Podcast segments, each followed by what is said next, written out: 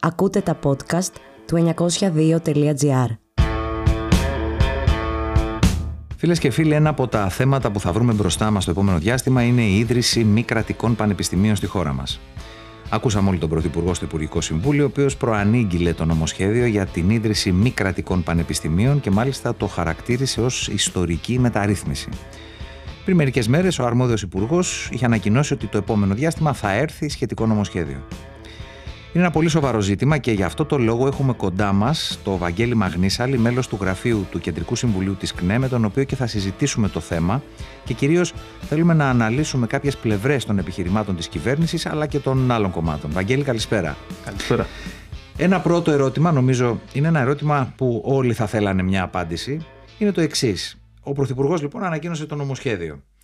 Τι αλλαγές φέρνει συγκεκριμένα; Και το κυριότερο πώς επηρεάζει έναν νέο που σπουδάζει σήμερα ή αυτόν που θα θέλει να σπουδάσει τα επόμενα χρόνια. Ναι, κοιτάξτε, αρχικά δεν μπορούμε να μην σχολιάσουμε ότι η κυβέρνηση της Νέας Δημοκρατίας, όπως μας έχουν συνηθίσει όλες οι κυβερνήσεις τα προηγούμενα χρόνια, επιλέγει να φέρει ένα τόσο σοβαρό, όπως είπες, νομοσχέδιο δύο μέρες πριν τα Χριστούγεννα. Με τις σχολές και τα σχολεία πρακτικά να κλείνουν και μάλιστα αν των φοιτητών. Σωστά. Αυτό από μόνο του δείχνει ένα φόβο της κυβέρνησης γιατί συνειδητοποιεί ότι θα υπάρχουν αντιδράσεις, γιατί μιλάμε για μια, ένα νομοσχέδιο που θα έχει πολύ σοβαρές αρνητικές εξελίξεις για τις σπουδέ, τα πτυχία των φοιτητών, αντίστοιχα για την προοπτική των μαθητών το να περάσουν σε κάποια σχολή. Όσο βέβαια και να αξιοποιήσει τέτοια κόλπα, αξιοποιώντας και την εμπειρία που έχει από άλλες κυβερνήσεις, όπως είπα και πριν, είναι σίγουρο ότι οι αντιδράσεις θα υπάρχουν και αυτό είναι το κλίμα των πρωτοημερών και στους ίδιους τους φοιτητές. Το νομοσχέδιο που προκλητικά φέρει αυτόν τον τίτλο το ελεύθερο πανεπιστήμιο πρακτικά είναι μια εφόλης της ύλης επίθεση στα δικαιώματα των φοιτητών, κύρια στα πτυχία αλλά και την υποβάθμιση των σπουδών τους. Παράλληλα ε, και από τη σημερινή δηλαδή την εισηγητική ομιλία του Πρωθυπουργού ε, μιλάμε για μια ευθεία παραβίαση του άρθρου 16 mm-hmm. αξιοποιώντας το άρθρο 28 του συντάγματος που ανοίγει επικίνδυνους δρόμους και για άλλα θέματα πέρα την εκπαίδευση και βασικά επιβεβαιώνει και κάτι άλλο ότι ό,τι φέρνει κέρδη βρίσκουν και έναν τρόπο να το νομιμοποιήσουν με επιχειρήματα τα οποία φυσικά είναι πολλές φορές και αστεία πέρα από επικίνδυνα. Τώρα όσο αφορά το αν έχει κάποια ιστορικότητα η αλήθεια είναι ότι είναι μια αντιδραστική τομή που θα μείνει στην ιστορία όπως στην ιστορία θα μείνουν και οι αγώνες των φοιτών που θα αναπτυχθούν και θα το θυμάται και η κυβέρνηση και, και, όσοι, τη, και όσοι βρεθούν στο πλευρό της.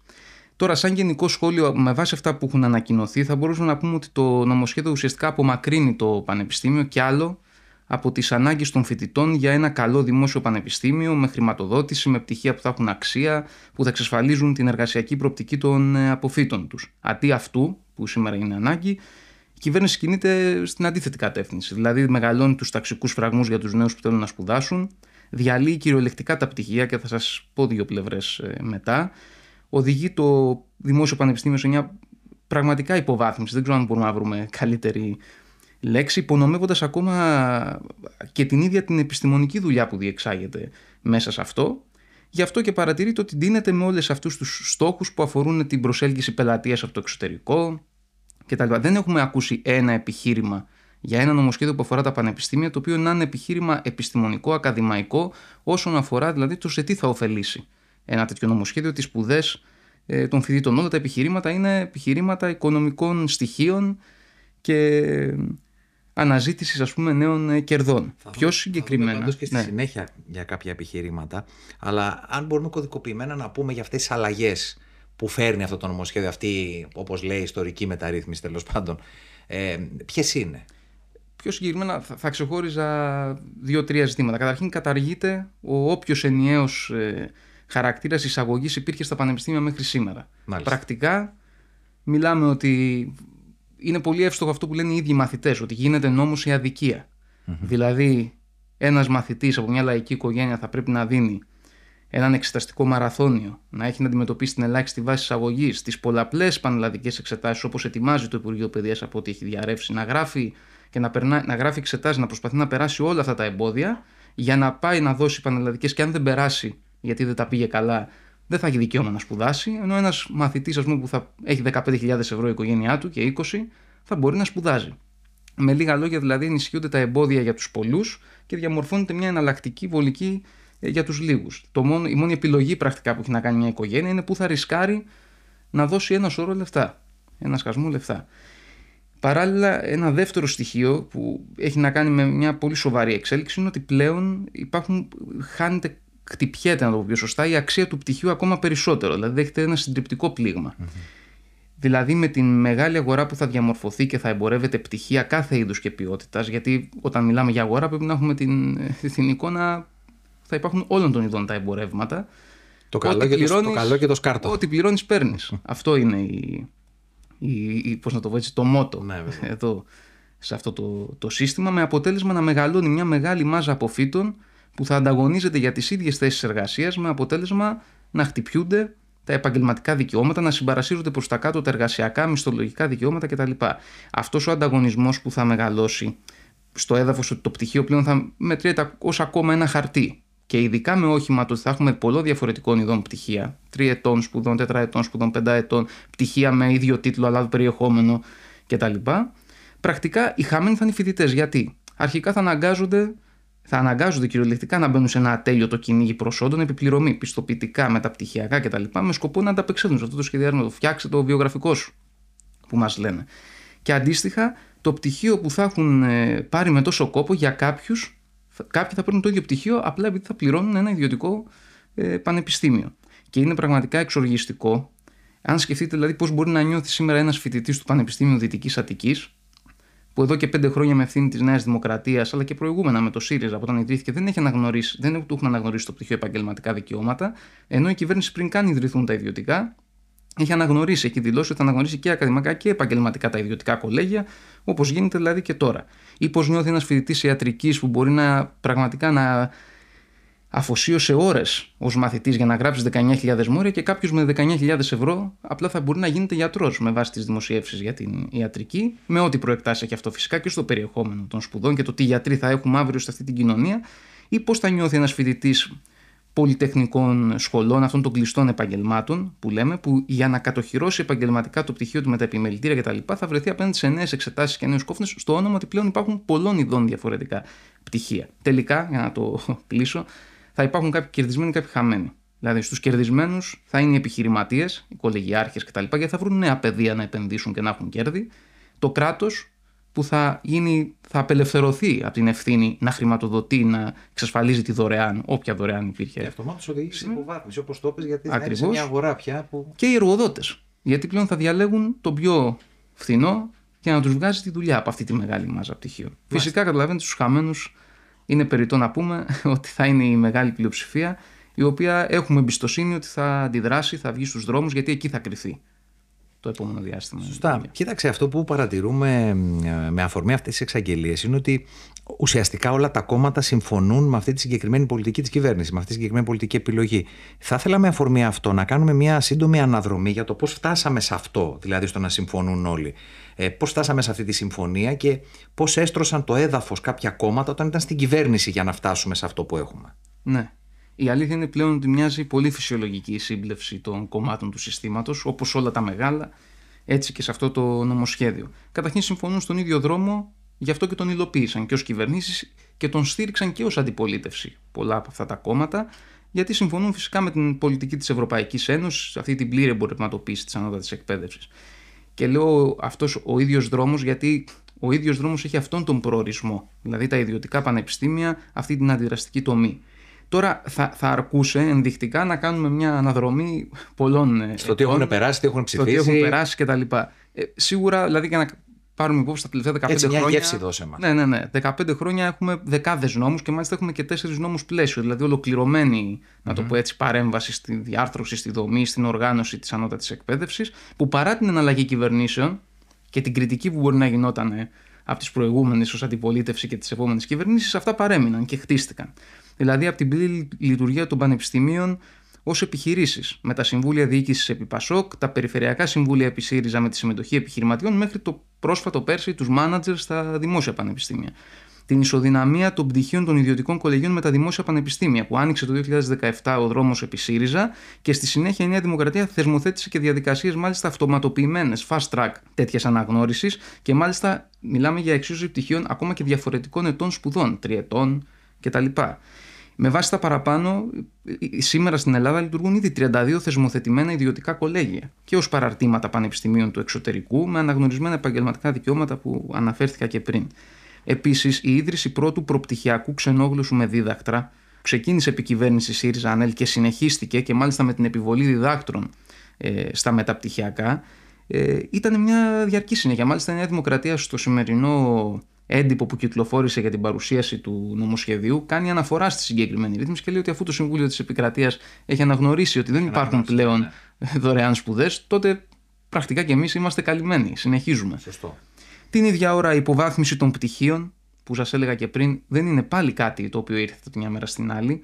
Δηλαδή η μεταφορά γνώση στα μεταπτυχιακά, οι προσπάθειες να αποσπαστεί η παιδαγωγική επάρκεια από τα πτυχία έχουν βάλει όλα τα κόμματα αυτά που κυβέρνησαν την, ε, το χέρι τους ε, σε αυτή την ε, υπόθεση. Η παγίωση της κρατικής χρηματοδότησης, το σχέδιο για σύμπραξη δημόσιο ιδιωτικού τομέα στη φοιτητική μέρημνα, οι, οι εργολάβοι που κάνουν πάρτι μέσα στα πανεπιστήμια είναι διαχρονικό φαινόμενο. Και είναι προφανές λοιπόν για να το κλείσω ότι τα θεμέλια που στηρίζεται το σημερινό νομοσχέδιο, ούτε καν το έδαφος, τα ίδια τα θεμέλια που στηρίζεται έχουν συνδιαμορφωθεί από όσους κυβέρνησαν. Δηλαδή, η επιχειρηματική λειτουργία των ιδρυμάτων, η απόσπαση του πτυχίου από το δικαίωμα άσκησης του επαγγέλματος, η ανταποδοτική λειτουργία και η διάλυση των δωρεάν παροχών φοιτητικής μέρημνας κ.ο.κ.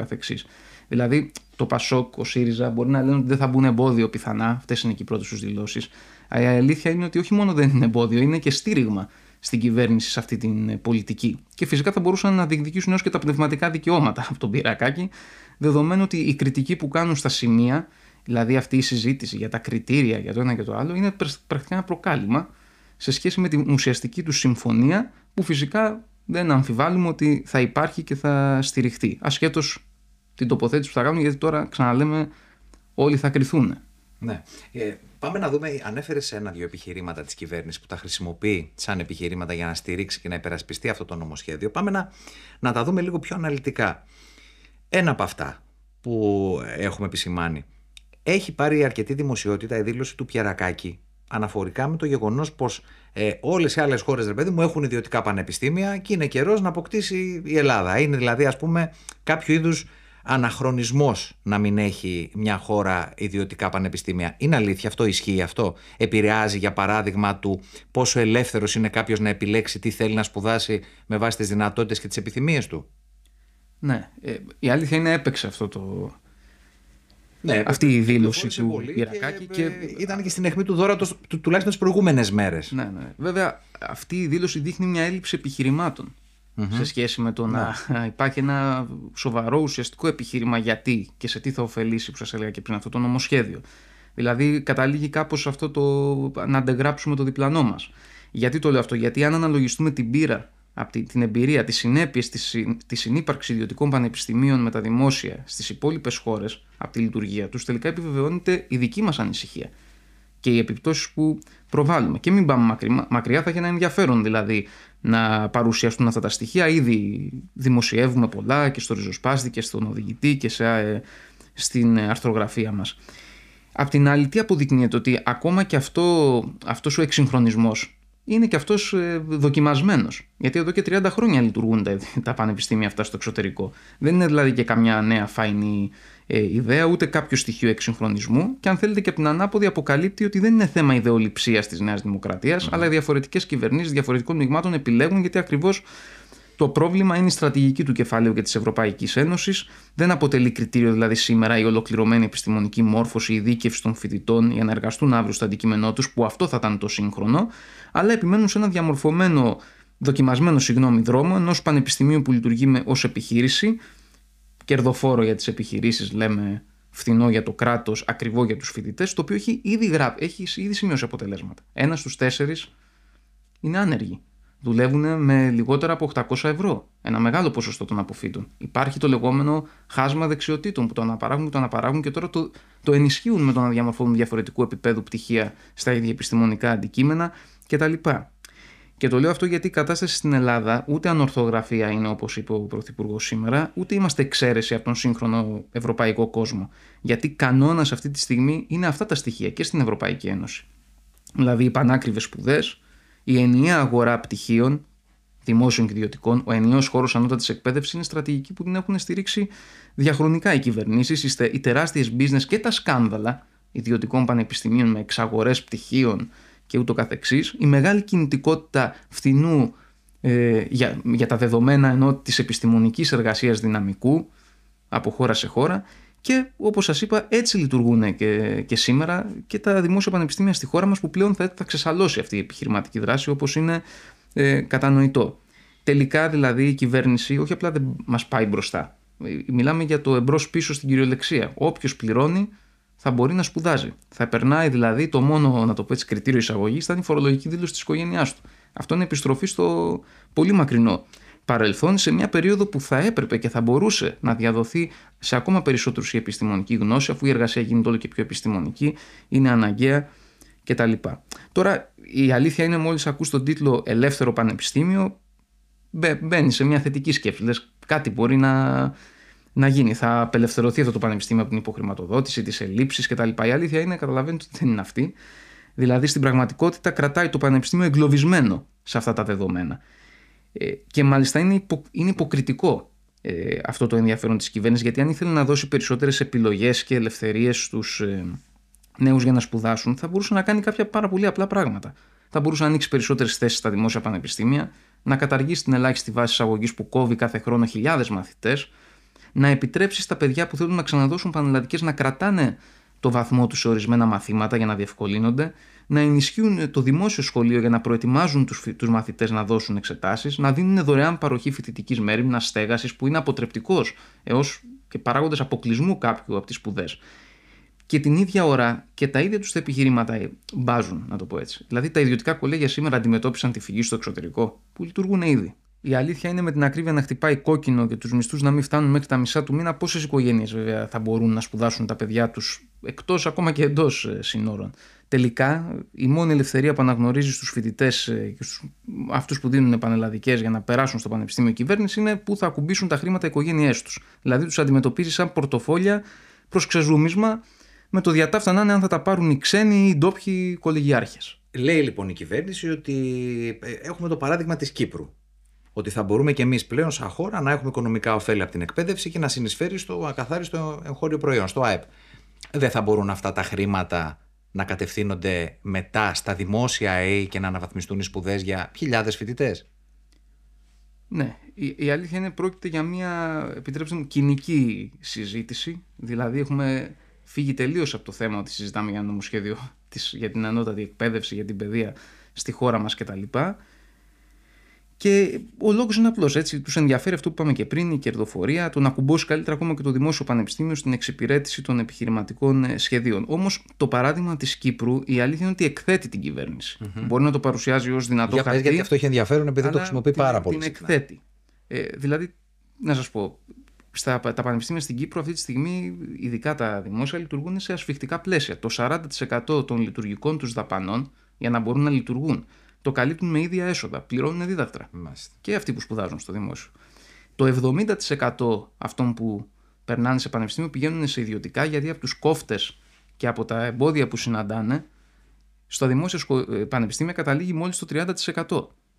Την ίδια ώρα μιλάμε για πτυχία που πολλούνται και αγοράζονται με εξευτελιστικούς όρους. Δηλαδή, άμα κάνετε μια συζήτηση με έναν φοιτητή από τέτοιες που έχει πάει να σπουδάσει, θα σας πει για το επίπεδο σπουδών, τους όρους που γίνεται, με τι, ώρα, με τι όρους οργανώνεται η ίδια εκπαιδευτική διαδικασία, αλλά ακόμα και τα πτυχία, τα οποία είναι πολύ ακριβοπληρωμένα. Δηλαδή, μιλάμε τώρα για δίδακτρα, τα οποία ειδικά στα μεταπτυχιακά, μιλάμε για δεκάδες χιλιάδες ευρώ είναι χρήσιμα μόνο για κορνίζα ή για εισιτήρια στα μεταπτυχιακά. Δηλαδή δεν κατοχυρώνουν αυτό που λέμε τα επαγγελματικά δικαιώματα, χαρακτηριστικά και επαγγέλματα όπως οι ψυχολογίες, οι ιατρικές κτλ. Επομένως, είναι προκλητικό η κυβέρνηση να επικαλείται τώρα τα ποσοστά του ΑΕΠ και να τα παρουσιάζει και ως μεγάλο επιχείρημα, γιατί με αυτή τη λογική, εντάξει, κάθε δωρεάν παροχή θα μπορούσε να κοπεί για να φουσκώσει ας πούμε, το ΑΕΠ. Βέβαια και τα χρήματα από εκεί δεν πάνε φυσικά για τις ανάγκες μας είναι χαρακτηριστικό. Δηλαδή, το βασικό πρόβλημα σήμερα δεν είναι ότι λείπουν χρήματα. Είναι το πού πάνε. Γιατί στον προπολογισμό πριν λίγες μέρες είδαμε τα εκατομμύρια για το ΝΑΤΟ, για την επιχειρηματική δράση, αλλά ακόμα και τα λεφτά, αν θέλετε, που συγκεντρώθηκαν από την επιχειρηματική δράση των πανεπιστημίων στους ειδικούς λογαριασμούς κονδυλίων και έρευνας, δεν πάνε για τις ανάγκες των φοιτητών. Υπάρχει ειδική προ... Ε, πώς να το πω έτσι, απαγόρευση στο να κινηθούν που δεν, δεν είναι ναι, για την εκπαιδευτική διαδικασία, δηλαδή τη φοιτητική μέρημνα, αλλά πρέπει να κατευθυνούν σε πανεπένδυση γιατί είναι κριτήριο αξιολόγησης των πανεπιστημίων αν αναπτύσσουν τέτοια δράση. Επομένως, η μόνη ελευθερία που έχουν στην Κύπρο είναι που θα δώσουν τα λεφτά τους. Μάλιστα. Ένα ακόμα επιχείρημα που έχω σημειώσει εδώ είναι, ε, και αυτό το ακούμε πολύ συχνά όταν πρόκειται για νόμους που όπως λέγεται απελευθερώνουν μια αγορά, είναι πως ο ανταγωνισμός που θα προκύψει κάνει και τα δημόσια πανεπιστήμια καλύτερα. Ισχύει αυτό, μπορεί να γίνει κάτι τέτοιο; Ναι, τώρα ο καθένας πρέπει να έχει μια εμπιστοσύνη τώρα στη σκέψη του και στην, ε, ε, στην εμπειρία του. Δηλαδή, αναβαθμίστηκαν τα δημόσια νοσοκομεία από την ίδρυση ιδιωτικών ε, αναβαθμίστηκε ο σιδηρόδρομος από την απελευθέρωση και τη συνύπαρξη ε, διάφορων τμήματων του που άλλα υπό δημόσιο έλεγχο, άλλα υπό ιδιωτικό, όχι, οδήγησε στα τέμπη. Σε αυτόν τον εκτροχιασμό θα οδηγήσει και το δημόσιο πανεπιστήμιο, για, για, γιατί θα γίνει ακριβώς το αντίθετο, η πλήρη υποβάθμιση, για δύο βασικούς λόγους. Ο πρώτος είναι ότι η απαξίωση, η υποβάθμιση του δημόσιου πανεπιστημίου είναι όρος για να υπάρχει πελατεία για τα ιδιωτικά. Θα επενδύει κανείς σε ιδιωτικό πανεπιστήμιο αν δεν είχε σίγουρη πελατεία. Πώς θα διαμορφωθεί το επενδυτικό κλίμα. Και δεύτερον, γιατί θα λειτουργούν και τα δημόσια με τέτοιους όρους σε αυτόν τον ανταγωνισμό. Δεν θα υπάρχει ένας ανταγωνισμός ποιος θα προσφέρει πιο ποιοτικές σπουδές, αλλά ποιος θα ανταπεξέλθει σε αυτόν τον το πόλεμο για κονδύλια, για φοιτητές οι οποίοι πλέον θα είναι μια λία, ποιος θα τους κερδίσει κτλ. Έτσι, στο όνομα του υγιούς ανταγωνισμού, του δίκαιου ανταγωνισμού, το κράτος θα βρει ευκαιρία να μην χρηματοδοτεί τα δημόσια πανεπιστήμια και αυτά θα αναζητούν έσοδα με άλλους τρόπους. Άρα, μιλάμε για έναν βαριά άρρωστο ανταγωνισμό, ο οποίος θα έχει συμπτώματα. Δηλαδή, τμήματα χαμηλής ζήτησης στην επαρχία δεν θα εξασφαλίζουν βιώσιμη λειτουργία. Κενά θα υπάρχουν και θα φεύγουν καθηγητές για να βρουν αλλού καλύτερους μισθούς. Η οικονομική ασφυξία θα οδηγήσει στο να εκτοξευθούν δίδακτρα ακόμα και σε σχολές που δεν τα είχαν ή στα μεταπτυχιακά και φυσικά καταλαβαίνετε ότι και οι στόχοι της κυβέρνησης είναι ενδεικτικοί. Να προσελκύσουμε πελατεία, ακαδημαϊκό τουρισμό κτλ. Επομένως, μιλάμε για ένα παραμύθι το οποίο αποδομείται και από τις τελευταίες εξέλιξει των τελευταίων ημερών. Δηλαδή, χθες βγήκε ένα δημοσίευμα με αφορμή τη Σύνοδο των Βρυτάνων που λέει ότι το 1 τέταρτο των καθηγητών που φεύγουν τώρα για το 2024 λόγω συνταξιοδότηση ή άλλων λόγων δεν θα αναπληρωθεί. Έτσι θα ενισχύσουν, φαίνεται, το δημόσιο πανεπιστήμιο ή αντίστοιχα με την υποχρηματοδότηση που τα τελευταία 15 χρόνια σταθερά μένει μειούμενη 66 και 70%. Επομένως, το πιο σύντομο ανέκδοτο του τελευταίου διαστήματος, που μάλιστα και η κυβέρνηση δεν έχει πει και ένα αντεπιχείρημα, για να λέμε την αλήθεια σε αυτά που έχουν θέσει οι, φοιτητικές, οι φοιτητικοί σύλλογοι και οι φοιτητές, είναι ότι θα παραμείνει στο επίκεντρο το δημόσιο πανεπιστήμιο. Μάλλον θα παραμείνει στο αδιέξοδο. Βαγγέλη, άκουσα πριν ανέφερες ε, το θέμα των κολεγιών που ήδη λειτουργούν και έχουν αναγνωρισμένους ε, τίτλους κτλ. Ε, και αν δεν κάνω λάθος είπες 32 κολέγια. Δηλαδή υπάρχουν αυτή τη στιγμή ιδιωτικά πανεπιστήμια που λειτουργούν και με αναγνωρισμένα, αναγνωρισμένους τίτλους σπουδών. Τι είναι αυτό που το νομοσχέδιο, το καινούριο, έρχεται να φέρει επιπροσθέτως, ας το πούμε; Έχει βάση αυτή η ερώτηση από την άποψη ότι ήδη διαμορφώνεται μια συγκεκριμένη κατάσταση, όμως μιλάμε για μια ποιοτική αλλαγή. Ένα, δηλαδή ένα επόμενο αποφασιστικό βήμα, μια πραγματική mm-hmm. τομή, γιατί θα πλέον μιλάμε για μια ισοπαίδωση, για μια ενιοποίηση αυτού του χώρου της ανώτατης εκπαίδευσης δημόσιων και ιδιωτικών, που θα μαζικοποιηθεί και θα εντείνει ακόμα περισσότερο τα ήδη διαμορφωμένα εμπόδια που μπορεί να συναντάμε. Δηλαδή δεν μιλάμε απλά για, για ότι θα προσθεθούν κάποια ακόμα ιδρύματα, αλλά θα γίνει μια, ένας ενιαίος χώρος όλων αυτών που τελικά θα οξύνει ακόμα περισσότερο τα διέξοδα, την κατηγοριοποίηση των πτυχίων και των ε, αποφύτων. Μάλιστα. Ε, Φτάνοντας προς το τέλος αυτής της συζήτησης, εγώ θεωρώ ότι είναι πολύ ενδιαφέροντα όλα αυτά τα στοιχεία που μας δίνεις. Ε, τι γίνεται αυτή τη στιγμή στα πανεπιστήμια με αφορμή όλο αυτό; Τι ετοιμάζουν οι φοιτητές ως απάντηση, είπες και στην αρχή ένα-δύο πράγματα. Ε, τι ετοιμασίες γίνονται ε, και τι διεκδικούν; Γιατί και αυτό έχει πολύ μεγάλη σημασία. Κοιτάξτε, η αλήθεια είναι ότι υπάρχει ανησυχία στους φοιτητές ε, προσπαθούν να αντιμετωπίσουν αυτό το κύμα fake news της κυβέρνησης με τα ψέματα, τις ανακρίβειες κτλ. Αλλά γενικά υπάρχει ανησυχία. Υπάρχει ένα αντανακλαστικό ότι αυτό το νομοσχέδιο έρχεται να προσθεθεί και να φέρει αρνητικές εξελίξεις ε, στις σπουδές τους. Γι' αυτό και δεν έχουν μείνει ήδη με σταυρωμένα τα χέρια. Και είναι ελπιδοφόρο αυτό. Δηλαδή, πριν καν δημοσιευτεί το νομοσχέδιο κτλ., ήδη το Σάββατο 16 του μήνα Έγινε μια μεγάλη συνάντηση φοιτητικών συλλόγων από όλη τη χώρα, 126 σύλλογοι, ένα πολύ μεγάλο, ένας πολύ μεγάλος αριθμός ε, φοιτητικών συλλόγων που συζήτησαν ακριβώς αυτό, πώς θα οργανωθεί η απάντηση απέναντι σε αυτό το νομοσχέδιο.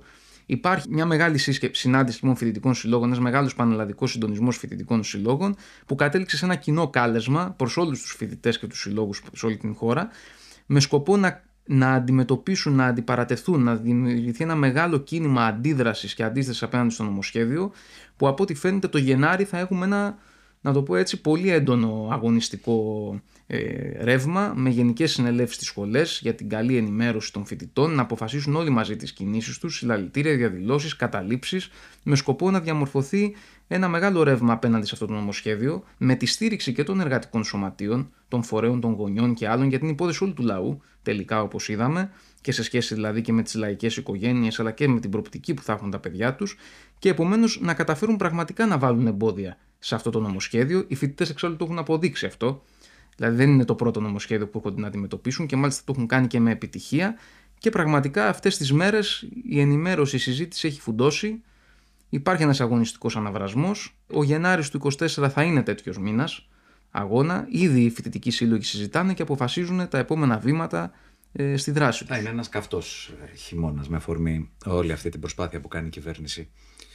Ε, Βαγγέλη, θέλω να σε ευχαριστήσω πάρα πολύ. Ε, είμαι σίγουρος, το είπες κιόλας στο τέλος, θα χρειαστεί να τα ξαναπούμε. Ναι, ναι. Ε, ίσως και αρκετές φορές. Έχουμε πολύ δρόμο μπροστά μας. Ε, Φίλες και φίλοι, πριν κλείσουμε, καλό είναι να έχουμε λίγο στο μυαλό μας ότι αυτές τις μέρες που έρχονται, το πνεύμα των ημερών που λένε, δεν είναι μόνο τα λαμπάκια στους δρόμους στα χωριά του Αϊβασίλη και οι βόλτες στα πολυκαταστήματα. Αυτές τις μέρες υπάρχουν συνάνθρωποι, εργαζόμενοι, που ζουν μόνοι χωρίς τη δυνατότητα να περάσουν τις γιορτινές μέρες με τα απαραίτητα και χρειάζονται τη στήριξή μας. Και ακριβώς γι' αυτό εκδηλώνονται πρωτοβουλίες σε όλη την Ελλάδα από σωματεία και φορείς ώστε να μην μείνει κανένας μόνος του και ξεχασμένος.